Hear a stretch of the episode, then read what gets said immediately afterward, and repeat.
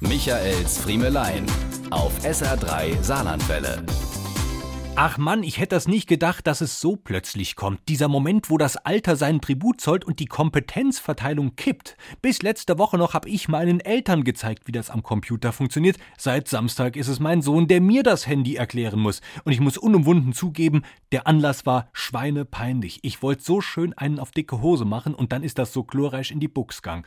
Mein Großer und ich hatten uns eine richtige Ganztagsgartenarbeit vorgenommen. Seit Jahren hatten wir geplant, die riesige Thuja-Hecke zum Nachbar Grundstück abzumachen, zu roden, zu fällen, wie auch immer man es nennen mag. Jedenfalls waren die drei schnuckeligen Setzlinge im Laufe der Jahre zu einer undurchdringlichen, drei Meter hohen und einem Meter dicken Wand mutiert.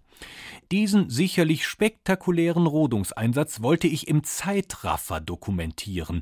Zwei Männer und ihre Mission. Vier Stunden Arbeit auf 20 Sekunden komprimiert. Eindrucksvoll postbar und per WhatsApp verschickbar, insbesondere an die ständig prahlenden Profi-Heimwerker im Bekanntenkreis. Ich richtete das Handy dazu auf einer eigens für diesen Zweck aufgestellten Treppenleiter in zehn Meter Entfernung ein, drückte auf Start und begab mich dann flugs zur Hecke, wo wir mit unserer Arbeit begannen. Es war großartig. Wir fällten, uns gegenseitig sichernd auf einer großen Leiter von oben abwärts, Stück um Stück. Halbmeterweise musste das Werkzeug martialischer werden, bis wir uns nach dreieinhalb Stunden Arbeit wie Bolle auf die Sichtung des Videos freuten. Ich will es kurz machen. Ähnlich kurz wie mein beeindruckendes Zeitraffer-Video, denn anstatt auf Zeitraffer hatte ich das Handy versehentlich mein Sohn behauptet unwissentlich, auf Slow Motion gestellt.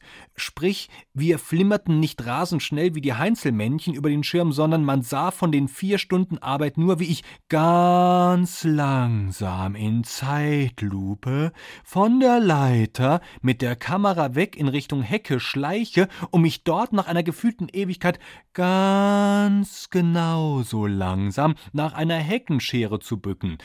Nach zwei Minuten Videodauer halte ich sie endlich in Händen und das Video reißt ab. Speichervoll.